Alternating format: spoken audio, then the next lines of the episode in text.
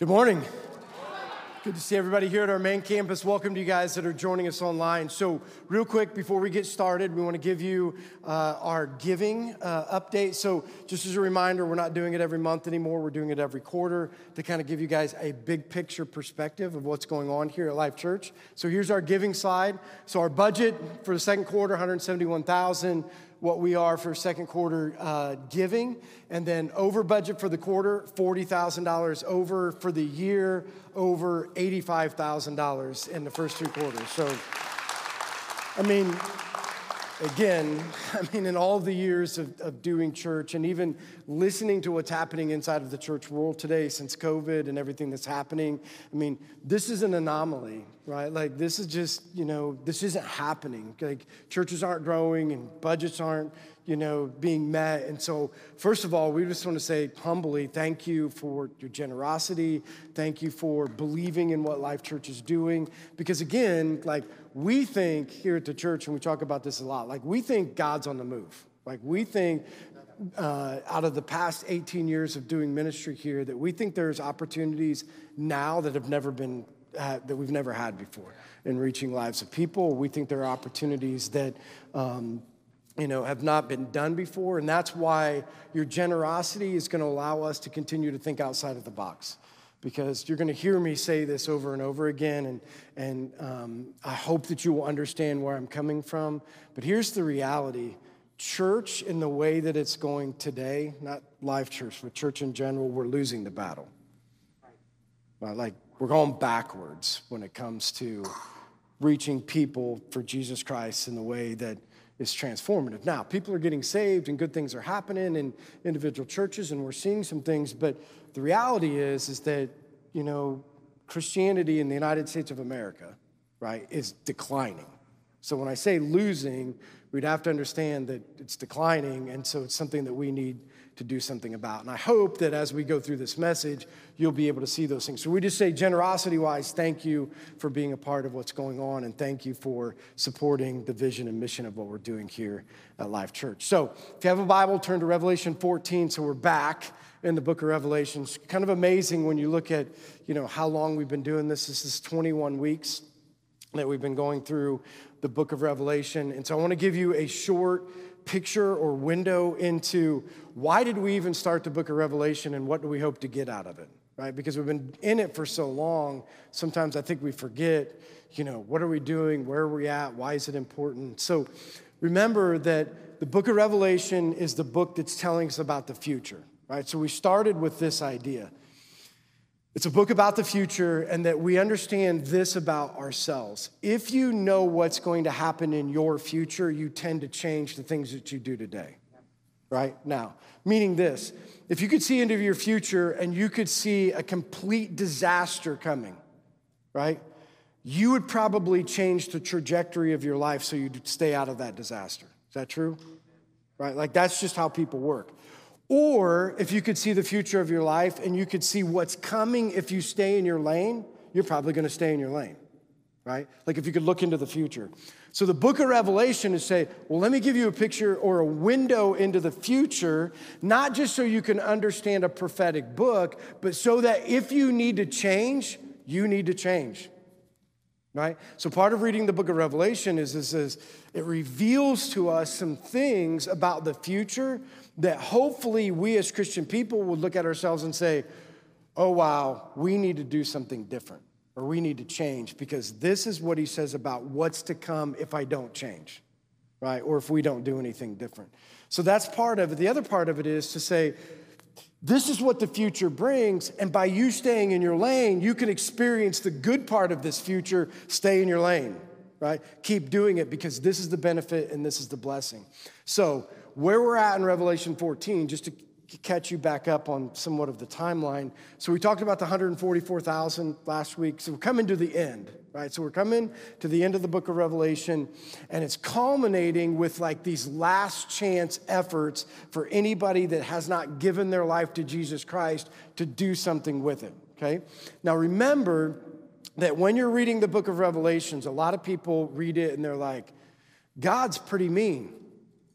Anybody? Like you read it and you're like, holy crap, that's what he does?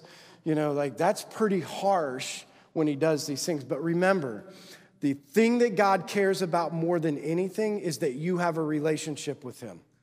So, throughout all of history, through scripture and through your life, just so you know, he will do whatever it takes to wake you up so that you will see that you need a relationship with him. Some will reject it and some will accept it. Some will continue to reject it and some will accept it. Well, what you're seeing in the book of Revelations, judgment came on the earth to wake people up. Right? Like if you're not where you need to be, all of a sudden get, things are getting out of control. You look at your life like you've never looked at it before, and you're like, wow, I need to make a decision. I'm in the wrong place. Right? That's why it comes. It's not to just be mean, you know, when God does this. So brings judgment to bring people to a reality, and this is the reality, and this is what we're going to talk about for the next four weeks, right, as we ended up. Here's the reality. The decision that you make in your life today will affect or the decision that you've made in your life previously will affect how you spend eternity. The culmination of all of Revelation is this there is no in between. You're either going to heaven or you're going to hell. Right? Like there is no other place. There is no just go into no existence. It's not just that you go into the dirt. It's not just that you just, you know, everything just goes away. The reality is there is a heaven and people are going to it, and there is a hell, and there are also people that are going there. Now, we're going to talk about in Revelation 14. The angels that are coming in Revelation 14 are giving us all three again salvation, judgment, damnation, right? And so we're going to focus on that today with this idea in mind, right? So last week, here's what we celebrated, right? So last week, for two weeks, really, Taylor did this idea of discipleship, right? So for all of us who are like, what does it mean to be a disciple? And then how can we disciple other people? Right? That was the whole idea. So we needed to take an evaluation of our life. Are we discipling ourselves? Like, are we becoming more like Jesus? And specifically, we talked about are you discipling your kids? Right? Like, that was the whole idea. Like, VBS was happening. A lot of young people were up here. We were celebrating what God was doing through making ways through the VBS and exciting to see all of these kids up here. And then we were just saying, like, here's the reality the church has a part, but so do you. Not like you need to disciple your kids, you need to do something about it. Now, as exciting as that was, this is what's crazy. So I was sitting out there and I'm watching all of this and I'm super excited to see all of these kids on stage, right? Because here's what a lot of people in the church say I love coming to a church that has a lot of kids, you know, because that's the future of the church, right? Well, I'm going to give you a reality check for just a second. So, although it is incredible to see all of these kids on stage, in the latest study put out in 2021, 70% of these kids on stage will leave the church. 42 out of 60. So there are 60 kids up here. This, is, this study was for kids that were in a church, that went through a children's program, went through a youth program, and their parents brought them to church. Stand, 42 out of 60 are leaving the church. Now, I want to make sure you understand this. In everything that I say today, I'm not making a judgment on where somebody's going to spend eternity. Okay? So we're all on that page. I'm not the judge. But I will tell you this Scripture is very clear that the evidence of a person's life is to other people and to themselves a determination of where they're spending eternity and the decision they made. Does that make sense? So, the evidence of their life, the things that they do, represent the decision that they made. Okay, so how they do their life. So, I'm just saying, I doubt that if a person has a deep personal relationship as a high schooler and loves Jesus, that they're walking away from the church. Anybody agree with me? Not agree with me? Right? Because here's, the, here's part of the problem. Part of the problem was we make an excuse for everything. You know what I mean? Like, well, the kids are leaving the church, but you know, they might come back someday. Just wait till they get married, or wait till they have kids, or wait till something happens in their life really bad, and then they might be back. something, you know, when I was saying something's broke, something's broke. Something's not happening right that 42 out of 60 kids are walking away from the church. 42 out of 60 kids that are singing about Jesus and excited about Jesus as a young person in elementary, and then they get to middle school, and you know what happens in middle school, right? It's still kind of cool, and you're kind of together, and you know what happens in high school? It becomes less and less. Anybody tracking with me? Anybody raise kids? Right? They're really excited about it here, and then they get to here, and they're really excited about other things. Right? And then pretty soon, the other things of the world become the center of their life. And so everything that they're doing is walking away from this because you know what? This isn't important anymore. And guess what? You gave them a decision to make. And you know what their decision was? I don't need this anymore. And they walked away, right? Now, I'm going to make some assumptions, right? I'm going to make these assumptions based upon again, the evidence of the way that you see people live their lives, or the evidence of what they're doing that would say, hey, we got an issue, you know, with young people inside of the church, or we have an issue when I said we need to do something as a church because Christianity is on the decline. I'm going to make some assumptions, right? And these assumptions, again, I'm not, I'm not the judge of your heart or the people's heart, but my assumption is, is that 42 out of those 60 kids aren't coming back. They're not like coming back someday. In fact, I think it's going to grow unless we change something. And I don't think they're coming back and they just, you know, went to college and they were away for a while. I, this is what I think. I think the majority of those kids, unless something drastically changed, are going to spend a Christless eternity in hell.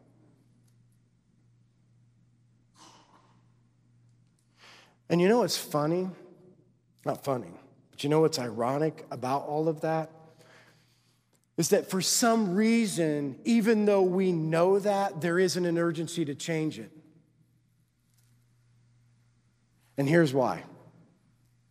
You ever been to a funeral before? So when you go to a funeral, the words that you hear every single time is that person is in a. Just so we all know, everybody is not in a better place. Some of them are in hell with constant torment. And it doesn't matter if they were a good person or not, they're in Christless eternity because they didn't make a decision to accept Jesus Christ and follow him. That's just a reality. Like, it's not because they were good or bad, it was because they didn't make a decision to accept Jesus. And I think that, you know, because that seems kind of funny, we look at it and like, oh, yeah, everybody goes to heaven. You know why I think it's such a struggle to disciple our kids? Because two things. I think kids, now listen to me for a second, kids, just because you're growing up in a home where your mom is a believer doesn't mean you are. And if you don't make a decision for Jesus Christ and follow him, you're going to hell too. Any kids love me? you hear what I'm saying, right? Like, listen to me. You can't play off of your parents' faith. You, just because you grew up in a home where I've always just kind of known God, that doesn't count. You hear me? Like it doesn't count just because you know God. You have to understand, and we're going to talk about this in a little bit, what true salvation is. Knowing God because your parents do doesn't change anything right? And, and, and I say this, and we wonder again, why is it that a lot of kids are walking away? And believe me, I'm not blaming you as parents because I have kids that have made decisions that they could care less. Like I've raised some, right? I know what that's like. Like it's not on you for every decision that they make, but we do have to do the best of our opportunity to give them every chance to be successful. Right? Every chance to understand the truth. And we have to understand this. Listen, I'm going to talk about it as we go through this. The hardest conversation you might have with your children today is not heartache from dating or all these other things. It might be that you, if you don't change, you're spending eternity in hell. And you know how many parents want to have that conversation? None. And you know why? Because we're afraid we're going to hurt them. I'm going to tell you something. Not speaking truth to them might save them today, but you're damning them to hell for later. We have got to be okay. And this is what today's about. Let's just be real, right? Like, I'm not the judge and I'm not the one that's condemning, but I think there is a reality that we got to stop skirting past, right? We got to stop skirting past and making excuses of why our kids don't come to church or making an excuse why it's okay to, to not follow Jesus, but you still call yourself a Christian and you're okay. Like, we got to stop making those excuses because I think it's just permeating the problem of so many people that are going to be deceived at the end and stand in front of Jesus and he doesn't know you. Because we're just saying it's okay, right? And the thing to think about is, is we do have a part. So whether you have kids in the home, whether you are with a group of people without kids, whether you are a mentor to somebody else's kids, here's what I want you to hear. Here's what scripture says very clearly. Train a child in the way they should go, and they will what? Never depart from it. That's what they said, right? Which means they're gonna have their ups and downs, but they're always gonna come back to it, right? So here's my question How much training are you doing? Because here's what I know about being a parent, and here's what I know about people. If you want him to be a good basketball player or volleyball player, what do you get him? Training, right? Like we put him in training, we put him in places, we do whatever it takes to get him trained up. If you want him to be a musician, what do you do? You get him training. If you want him to be good at anything, what do you do? Train them. Here's my question How are you training your children when it comes to be, be a believer in Jesus Christ and a warrior for the kingdom of God? How you doing? How much training are you doing? I'm not talking about talking. I'm talking about training. You know, training is very specific. I want you to be here, so I'm going to give you every possible chance to succeed. So I'm going to put these things, and they're very meticulous, and we're going to do these certain things in your life because it's training. It's not like, did you do your Bible study today? Did you do your devotions? That's not training. You know, part of the problem with children is today is they, had, they have a hard time connecting what's inside of Scripture to real life. That's part of training. Tell your story. This is what God's doing. This is how I can attach it to real life. This is what I want you to see. This is what we need to talk about. You see what I'm saying? Like it's a training. We want them to be somewhere. We want them to be men and women of God. What do you need to do to train them up? All right. So, as we look at that scripture, uh, the scripture today in Revelation 14, this is what I want you to be thinking. Right? I want you to be open with this fact. Right? That we got a lot of work to do. And we need to do something about it. And it starts, this is in my opinion, this is just an opinion, it starts with being honest. Be honest with yourself and be honest with the people around you, right? And stop making excuses for, for yourself and other people of why they're not followers. Because it might be the worst thing that you could ever do for somebody and for yourself. Okay, so Revelation 14, let's go there. Revelation 14, and we're going to be starting in verse 6. Now, again, we're coming to the end. Here's what he's trying to do I'm going to give you another chance, right? So, do you remember the 144,000? They're evangelizing people, but they can only reach so many people. They're only 144,000, right? We're trying to reach the whole world. The two witnesses, you remember the two witnesses were standing at the wailing wall? So, the two witnesses were at the wailing wall, were people who were witnesses of what Jesus Christ was doing. Other people who have got saved during the time of, of tribulation are also witnessing. But you know what Scripture says? Scripture says Jesus will not come back until every single person has heard. Remember that? Like he says, I can't come back and end it all until I've given every person a chance. So this is your last chance. There's going to be angels that are going to appear and they're preaching a message from the air. Why? So everybody can hear it and nobody will have an excuse. Right? So he's, this is to say we can end it now because there's not one person that hasn't had a, a, an opportunity to make a decision so that they can't say, Well, I never knew. Right? So this is the opportunity to say, Never knew.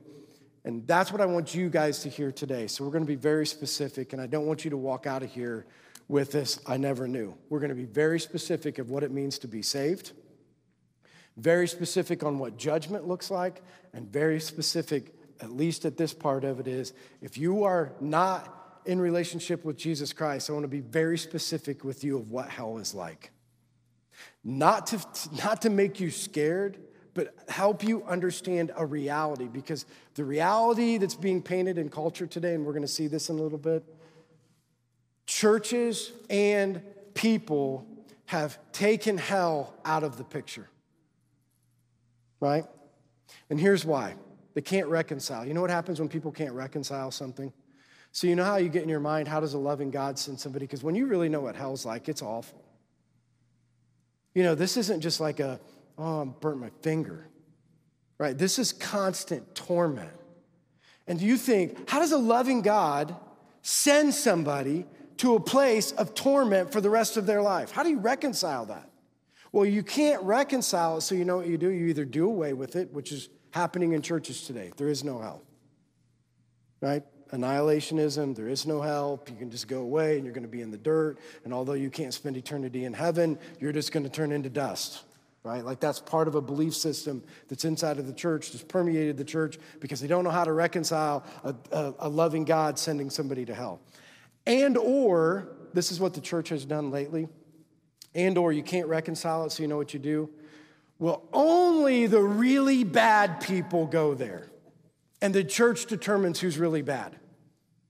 Anybody follow me? Like the you know the who they are right? And they'll have a list you know and every church has their list like well these really bad people are going to hell. The rest of you guys that are kind of lukewarm in the middle you're good. You're good right even though scripture says you're not I'm going to spit you out of mouth. You're going to hell if you're lukewarm. That's what he says. Right? But we don't really want to say that because who comes back to that church? Right? Like, who comes back to the church just telling you, well, if you're lukewarm and you're just sitting around and you're doing nothing, you're probably going to hell. Right? Nobody wants to hear that message, but that's the message, right? The message is the reality. So now they're preaching it. So the angels are preaching it. So I want you to hear it just like I hear it. And I want us to not walk away. So if you're online watching and or if you're at this main campus, I'm saying don't walk away saying you didn't know. Right? This is an opportunity for you to know. So here's how it starts. Uh, Revelations 14, starting in verse 6 says, Then I saw another angel flying in midair, and he had the eternal gospel to proclaim to those who live on the earth to every nation, tribe, language, and people, he said in a loud voice, Fear God and give him glory, because the hour of judgment has come. Worship him who has made the heavens and the earth and the sea and the spring water. So he starts right in the beginning. Here's the first message. He says, I want to teach you about the gospel. So the, the first angel says he's preaching the eternal gospel. So when you see people in scripture talk about the eternal gospel, they're talking about this. I'm going to take you all the way back so you understand salvation. Okay, so if you're a kid, listen up. Like if you've never heard this before, maybe you thought you knew, but I want to take you clear back, all the way back to the beginning in Genesis. So, in the beginning, in Genesis, God created the world because He wanted to be in relationship with people, right? That's the God that you serve. The God that you serve wants to be in relationship with you. And he wants to spend time with you, and he wants to walk with you, and he wants to talk with you, right? Like, that's the God that created you. He created you in his image to be with him, and that's what was happening in the Garden of Eden. But Adam and Eve sinned. A holy God from that point on still desires a relationship with the people that he created, but because they had sin in their life, the relationship was broken. We tracking? Right? So the relationship was broken. But God, in his wisdom, said, Because I love you, I want to give you a chance to be in relationship with me. So, you know what he did? You know what he did at the end of the, uh, when they're in the Garden of Eden, when you're reading this story? He killed an animal shed blood, and clothed Adam and Eve with animal skins. You know why? Because here's what he said. Number one, I'm going to go to the effort to restore the relationship, so I'm going to shed the blood. Because here's what you need to know for every sin that's committed, something has to die. Does that make sense? If you sin, blood has to be shed right? And the reason, you know, the animal covering, the animal covering was to symbolize the covering of your sin because something else had to die to cover you. That's the symbolization. Did you get that? Like they had fig leaves, but he clothed them in animal clothes. And the, the symbolization was if you sin, something has to die. And because it was innocent, it's giving you a foreshadowing. That innocent animal that died now covers your sin. Okay? So the idea throughout all of the Old Testament is I love you. God's saying, I love you. I want a relationship with you. But Todd Little, if your family's sinning, here's what you need to do. You need to go sacrifice something because something has to die for your family's sin. So he would go out and he would take it to the priest, and the priest would slay the animal, and the animal's blood would cover the family's sin. And because it covered the family's sin, they could now be right relationship with God. Why? Because they're still sinners, right? And how can a sinning person be in a right relationship with God?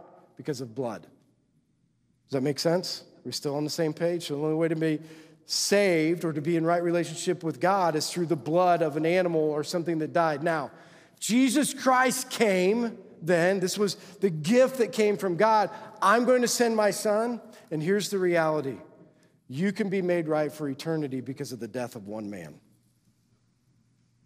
And because the shedding blood, the atonement, right? So, this is what the atonement means, and this is what you need to realize. So, listen up, kids, everybody out there that, that hasn't heard this before. You, if you want to spend eternity in heaven, right, you have to start with this I'm a sinner. If you never admit it, you will never be saved.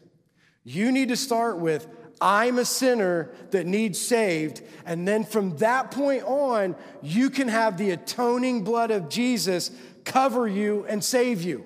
That's what you need, but it's a personal thing.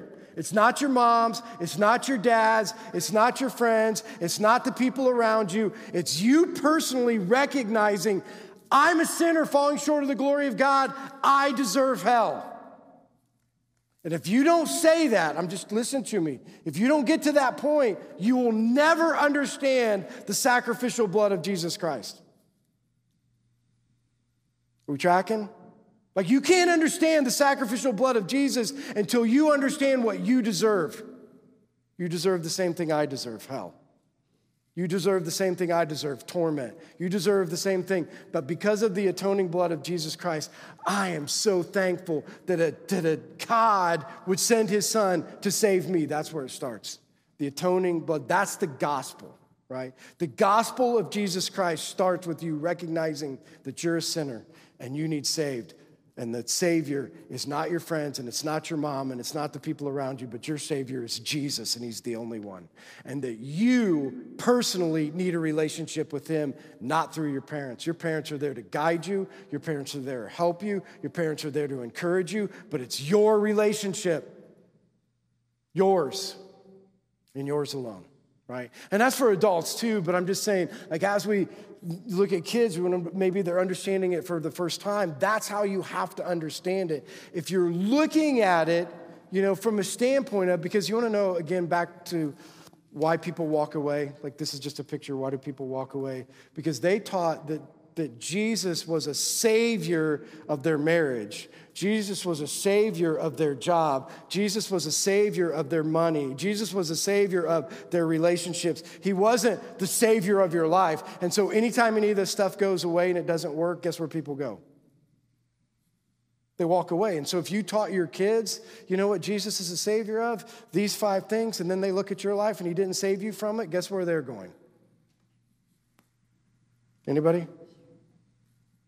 Right? When they look at us as parents and then we taught them that, well, Jesus saves us from death and Jesus saves us from, always keeps us healthy and Jesus always does. And, and then all of a sudden somebody in your family gets sick and dies, then what are your kids going to do? I'll tell you what they do they walk away. That's what happens when we teach them because here's what you got to get. If you want a relationship with Jesus Christ, here's what you need to understand it's Him and Him alone. You might not ever get anything else in life, but here's what you can be guaranteed you're going to be with Him. And you're going to be in relationship with Him. And that's what I want you to realize, young people. Listen to me for a second. There's two realities in life the reality over here that life sucks, and it really sucks without Jesus. Or this reality, life sucks, and it's with Jesus. And I know you don't want to hear that because you think life's always going to be great, but I'm just going to tell you the longer you go, you're going to realize like this isn't that easy. Any older people that can look at their kids and say, Yes, right? Don't paint this picture to your kids. Life is hard. Being a follower of Jesus Christ is difficult. But we can understand this there's no place I would rather be than be in this moment of difficulty with my Savior. He might not fix it, it might not be right, but there's nothing better than this right? And we have to teach our kids that because part of the problem is our kids are looking at this, well, if I could get this, if I do this, and then all of a sudden they don't, they're like, well, I know somebody else that can give me what I want.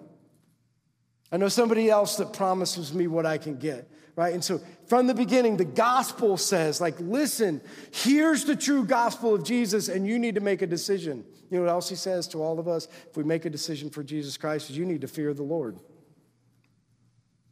And here's why you should fear God. Okay, so I'm going to give this to you whether you're somebody who is not saved or somebody that is saved. Here's a reality that maybe you don't want to hear, but God does not care whether you're happy or not. God wants to be in relationship with you. Okay? And so part of this fear is, is that if you're choosing to go off the rails and you're choosing to kind of make your own decisions, just so you understand, God's gonna try to wake you up. God's gonna, and sometimes it takes bringing you to your knees. I hope it doesn't. But that's part of the, we, we should fear this understanding that God is sovereign and God's in control. And if He wants nothing more than a relationship with you, guess what? If it takes chopping you down one leg at a time until you can look up, He's gonna chop you down one leg at a time. Or if you're a saved person and you're on this track and you think you got, you know, life by the tail and everything's going right, and then all, you know, all of a sudden you start going off and you start going away, just so you understand, God doesn't mind bringing you back. Nobody else has ever done that. I'm speaking from experience. Like you go off in these ways, and then all of a sudden God's like, get back on track right? Like, get back to the place that you need to be. Like, that's the fear of God. And that gives us this, you know, idea because he also says we shouldn't just fear him, we should also glorify him, right? We should worship him. That's what he says. And worship, just so we understand, glorification and worship is just the actions of our life saying, I love you, Jesus, and you're in control. That's what glorifying God and glorifying Jesus and, and worshiping Him, worshiping His says, you know what, you can look at the actions of my life no matter what it is. And the actions of my life say this I love you. The way that I work, the way that I'm in relationships, the way that I talk to people, the way that I handle myself, the way that I handle my money, the way that I run my business, the way that I talk to my kids are always going to be the same thing. I love you. I love you. And I can't believe you love me as I say that a thousand times. Like, I love you. I don't know why you love me, but I'm sure thankful, right? Like, I just go through that all the time. Like, I just love you and I want to serve you in every possible way that I can, right? That's what he said. The first angel saying, Guess what? You got a chance. You can be saved. Here's the gospel, and here's what it looks like to glorify and to worship God. And so, everybody in this room, that's your chance. Or for you, can say, I know, isn't it so cool? I made that decision. He's changed my life. Being a follower of Jesus Christ and the actions of my life have been the best thing ever. Life hasn't been so good, but Jesus is great, right?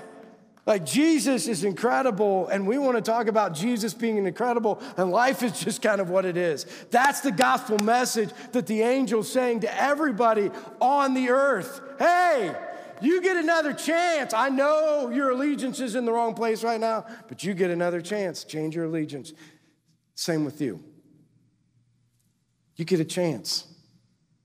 And so does everybody in this world. Until God takes you home, you get a chance or until he comes back, you get a chance. And so for us, hear that message. That's what he says. Then he comes back and gives us another message. So in verse 8, he says, This is the second angel. The second angel followed and said, Fallen is Babylon the Great, which made all the nations drink the maddening wine of her adultery. So, just so we understand the symbolism, so Babylon at the time in the book of Revelation is talking about anything. So it's lumped into Babylon, but it's thrown into this idea. Babylon represents anything that you put your hope in that's not Jesus. Okay, so he starts with this idea. So it's the whole judgment idea. So he's saying to you, judgment is coming, and that judgment is coming on people who put their hope in anything other than Jesus. Does that make sense? So that's why it says Babylon is falling, right? Because Anything that's outside of the hope of Jesus, we all understand this, right? It's falling. Anybody? Right? Like we know that, right? Like anything that you put your hope in that's not Jesus, is going to fall away. So he wants us to look at judgment from two different perspectives. Here's the first one, right? There's this first judgment that would say this, right? The first judgment would say, if you've put your hope in anything other than Jesus on this earth, judgment is coming to make you realize you should not have put your hope in that. Does that make sense? I'm not sure if I said that right. Right? Like you have your hope in something of the world. We could just give an example. So um, you put your hope in uh, your money, right? Like your building of your business or your company or something, right? So you put your hope in that, and then God came along and said, "Oh, your your allegiances are a little bit out of line. Let me straighten them up a little bit by taking all your money away." Right? Like judgment is coming, or you had all of your eggs in one basket in your relationship and you know you you know whatever that was and, and you wanted this perfect life you wanted this perfect family then all of a sudden your family got broke up. All of your hope was in this and what it was supposed to be and then all of a sudden it got shattered right?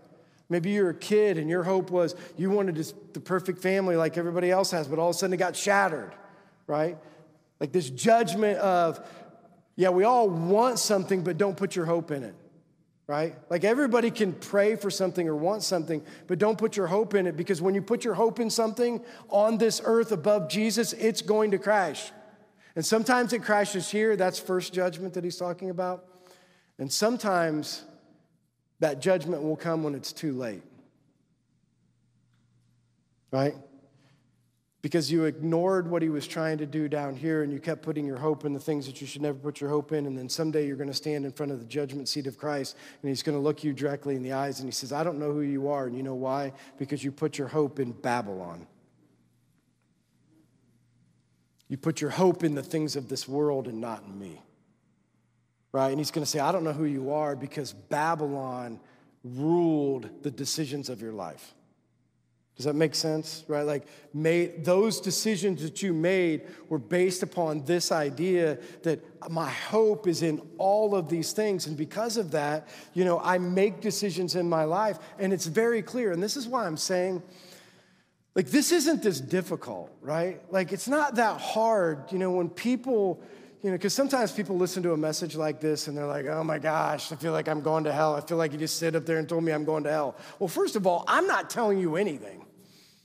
If you feel a conviction that you're going to hell, then maybe you should listen because the Holy Spirit might be speaking to you. Right? Like, again, don't just flippantly, because this is what scares me sometimes with people, because they kind of just flippantly listen to a message like this and they're like, oh, well, you know, I guess today, if it all went to end, I guess I would just go to hell. And you know, my kids are kind of, you know, my kids are kind of off the chain, but you know, and they probably go to hell and they're like, things need to change. I'm like, oh my gosh. Do you know what hell's like? Do you understand what you're saying when you say, oh, I guess my kids, and you don't have a sense of urgency to do something about it? Or if you walk out of this room and you have any inkling that you feel like, not from a condemnation standpoint, that comes from Satan, but from a Holy Spirit standpoint that says, you're not right relationally, that you wouldn't just like, I got to do something about it right? Because you don't want to get to the judgment and you stand up there and you be like, Who are you? Well, you know, like I'm the one who sat in the third row in church, and I was here, like, I mean, as much as I could. And, you know, I read my Bible every once in a while. Like, he's like, I don't know who you are, right? The, the representation of your life showed that you believed in Babylon over me, right? And that's the judgment that's coming, and we don't want to be there. And we don't want to be there because of this reason we understand what happens next, right? What happens next, we need to recognize is real. This is what he says. Here's what the third angel says. The third angel followed them and said in a loud voice If anyone worships the beast and its image, receives its mark on their forehead or on their hand, they too will drink the wine of God's fury, which has been poured out, been poured full strength into a cup of his wrath. They will be tormented with burning sulfur in the presence of the holy angels and of the Lamb. And the smoke of their torment will rise forever and ever. There will be no rest, day or night, for those who worship the beast and its image, or anyone who receives the mark uh, of its name. So, listen, this is very clear, and I want to make sure that we don't miss this. Number one, from the angel, and the third angel saying it to everyone.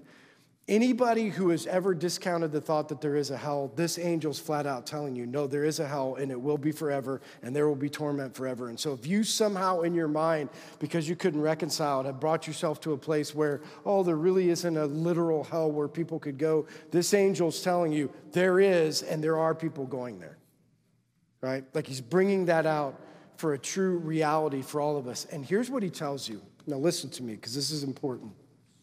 Do you see what he points out? Is that on this earth, you have a decision to make, okay? And we'll be able to tell the decision you made based upon your allegiances. Does that make sense? Because you can only be aligned with God or Satan. There is no other allegiance. You hear me? Like anything in the middle, you know, when people are like, well, I'm somewhere in the middle in between, like, I'm not on fire for Jesus, but I'm also not a hellion, you're going to hell. And I didn't say it, scripture said it. Lukewarm people. What happened to lukewarm? What did he say? Lukewarm people, he spits them out of their mouth. There is no middle. You are either in alignment with God through the blood of Jesus Christ, and we're all still sinners, but we're trying to get down the road. Amen to anybody? Right? Like I'm trying to get down the road, but I believe in Jesus and I'm thankful that He covered my sin and I love Him every day and I do the best I can to be a follower of Jesus. I'm in alignment, I'm in allegiance with, I make my decisions because, and or you're in this camp aligned with Satan. Anybody in allegiance, and you know how it says it in here? Anybody that has a mark on their hand or their forehead, but it's really no different. You don't have to have a, a mark on your hand or your forehead. I can just watch the way you live your life who you align yourself with. I don't need to see the mark. Right? I mean, we don't seem to see a mark. I can just watch the way you live. I can see where your allegiances are, right? We can watch the way people do things and we can know where they're aligned, right? But he says, this is very important, if you are aligned with Satan, you know, back to the front, you get a chance the gospel's still out there. You can make a decision. But if you die aligned with Satan, you will spend a Christless eternity in a place called hell where there is constant torment over and over and over, and there is no rest, and it goes on every single day. That's a reality. Now, here's what I want you to get a picture of. So, what is hell really like? Have you ever thought about this? Like, what is the torment like? And here's what I wanted to give you a picture because I think sometimes you think of pain and torment the same, but you understand sometimes mental pain is way worse than physical pain. Like, you know, when he's talking about torment, part of the torment that you're going to be feeling in hell is, is in your mind, right? And the torment's going to be this like, you ever have this, like, awful headache where you feel like your head's ready to split, and you knew if you just got that Excedrin migraine or if you just got that one thing, it would fix it? Anybody else? No? Few of you. Okay, put whatever. Any kind of pain, and you just knew if you could get that one pain pill, it's gonna make everything better. Well, here's what it's gonna be like in hell you're gonna have that pain, and guess what's gonna be right outside of the door that you can never get, but you can always see?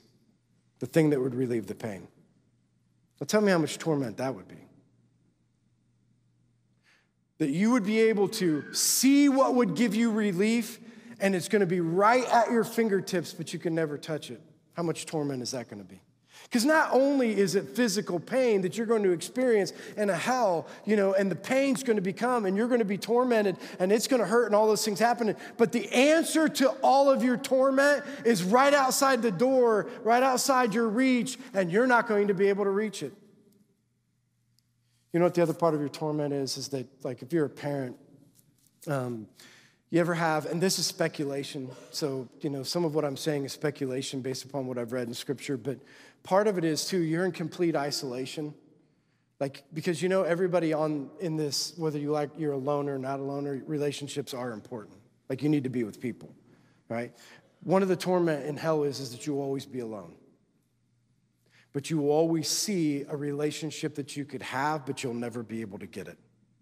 Like part of the torment is like, I just want to talk to somebody. I just want to be with somebody. I just want to walk across the room. I just want to be able to talk. I just want to be able to hear somebody's voice. And you're going to be sitting in that place and you're never going to be able to hear it. And you're never going to be able to touch it. And you're never going to be able to have it. And not only you're you not going to be able to have it, here's something else that I think will be constant torment I think that you might see somebody you love in the other room.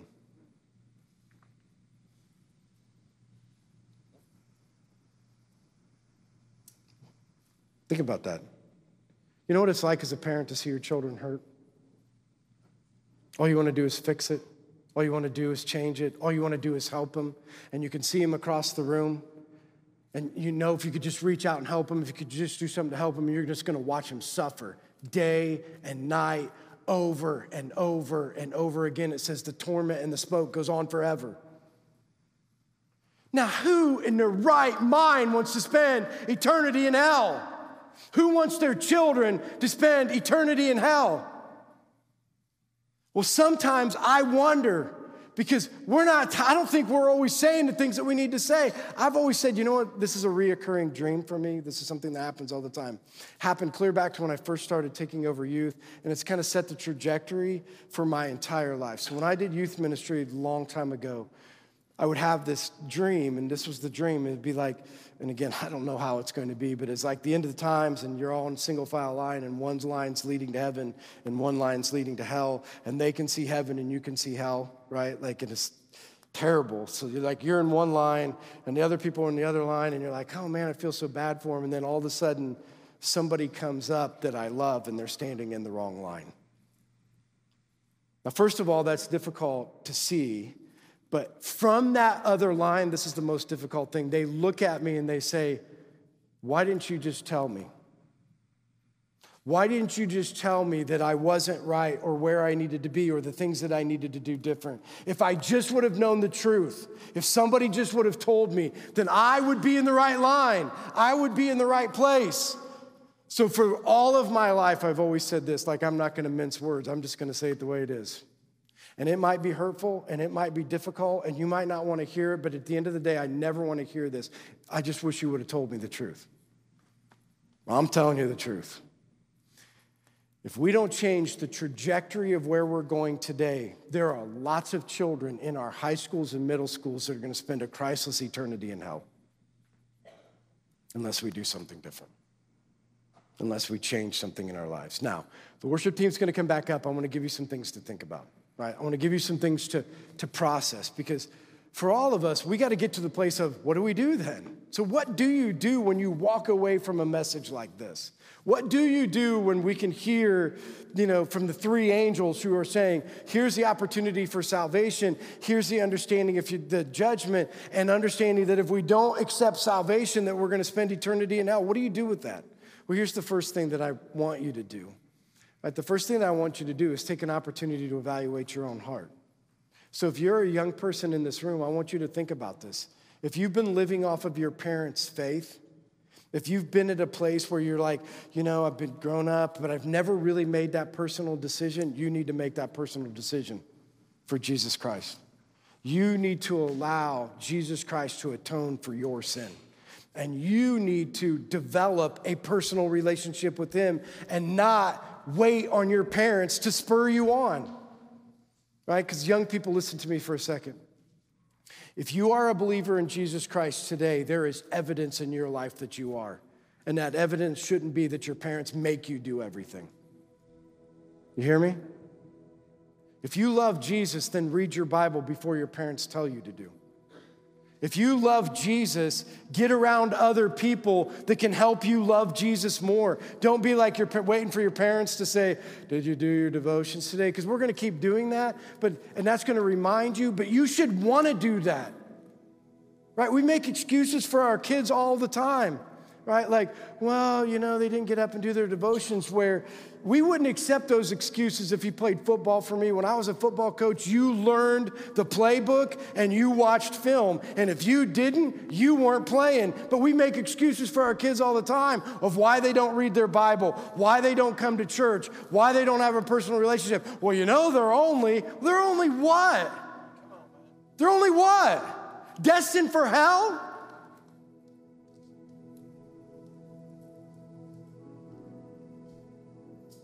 We can't keep living that way. We can't keep making excuses for ourselves and for our kids. We need to call a generation of young people to change the world, and we need to be there to help them get it done. We need to stop making excuses for them and call them to a higher level. Ask them to do things, to step out, to challenge themselves, because God wants to use them. And we're here to support them. And we're here to give them what they need. And we're here to back them in everything that we're doing because we as a church think there's a revival coming.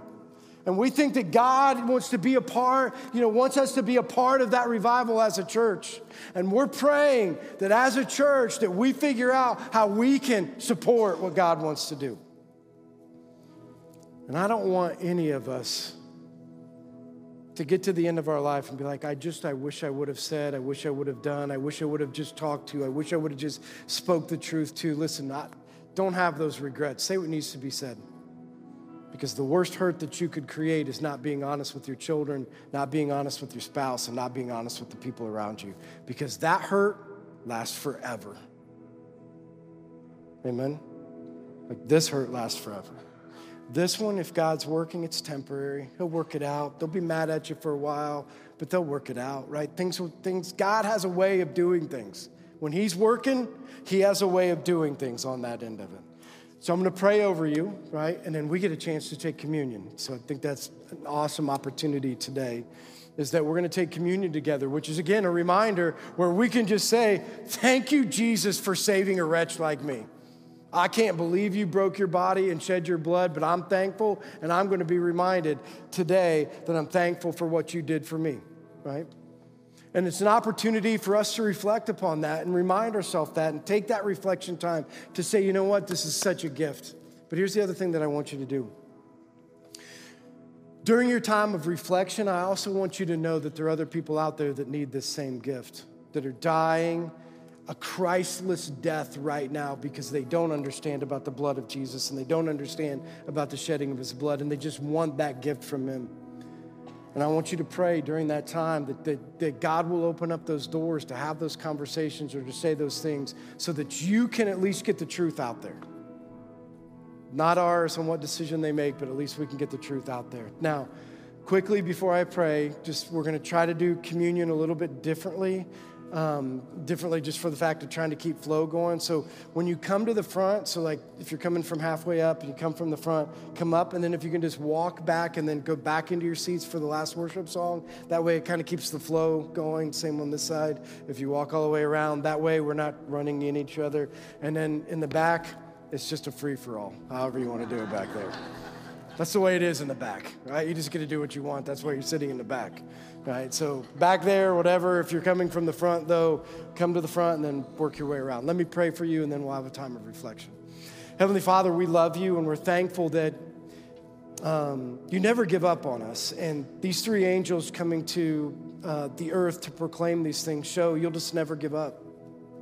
And that you'll give each one of us a chance. And so, Lord, we're celebrating today that we could make the decision for you that we could make a decision to accept your blood as our personal sacrifice. Lord, we're so thankful that you'll do that. Lord, I pray today that you'll open our hearts to blow this out of the box. Lord, we don't know what to do. Like, we don't know how to reach young people right now. We don't know how to change the trajectory of what's happening, Lord, but we're going to listen. Speak to us in ways that will transform what we do as a church and what we do as a people, Lord, because we're willing to do anything to reach young people and to reach and give them the truth and give them an opportunity to love you and to accept you. So, Heavenly Father, you know, it's tough to talk about, you know, spending an eternity without you, but Lord, we'd rather have our conversation on this end of eternity. And Lord, may people accept and know you for who you are and love you, Lord, and we love you. And it's your name we pray. Amen. So we'll have a time of reflection and then the communion tables will open.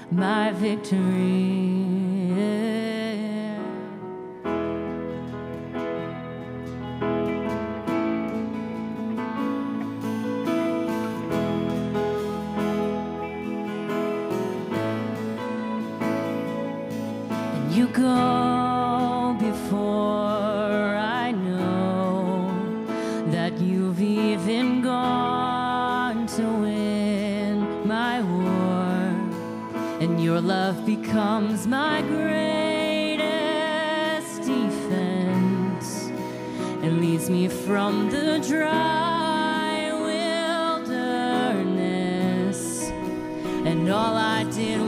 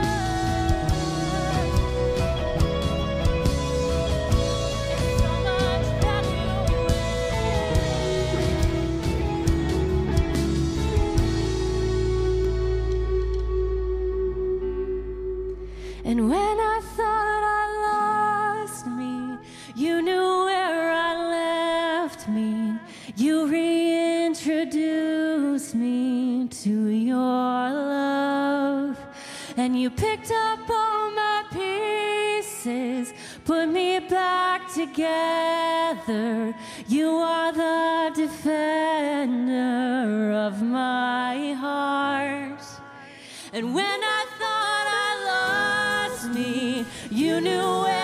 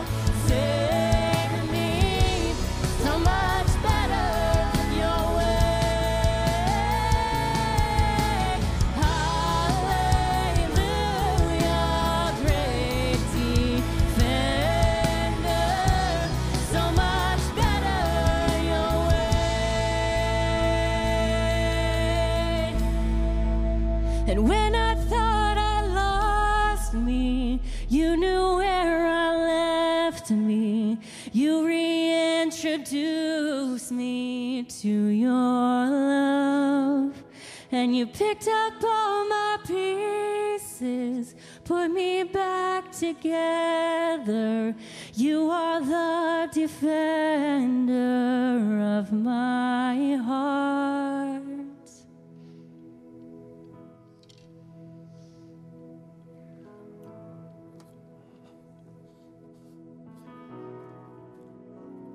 You know, if you've lived long enough, there's a lot to say hallelujah about, right? Like, not just that He saved us, that He's our defender, that when, you know, been through these places in life, when you lose yourself, He doesn't lose you. He knows where you're at, and He can always put you back. And to know that we serve a God that even when all the pieces of life are broken, that He'll put us back together right? And that for all of us, we can just sing hallelujah that we serve a God that even when life is broken, even when we're, you know, not where we need to be, that He's going to chase us down, put us back together. And so we as a church can say hallelujah, for that is the type of God that we serve. So again, as we go out this week, don't just keep that to yourself. May we be a people that shares this gospel message and shares the truth and reality of what God's trying to do. And may you use us to change this community and to be able to change the world. So thanks everybody for joining us here at our main campus. Thanks for joining us online. We'll see you guys next week.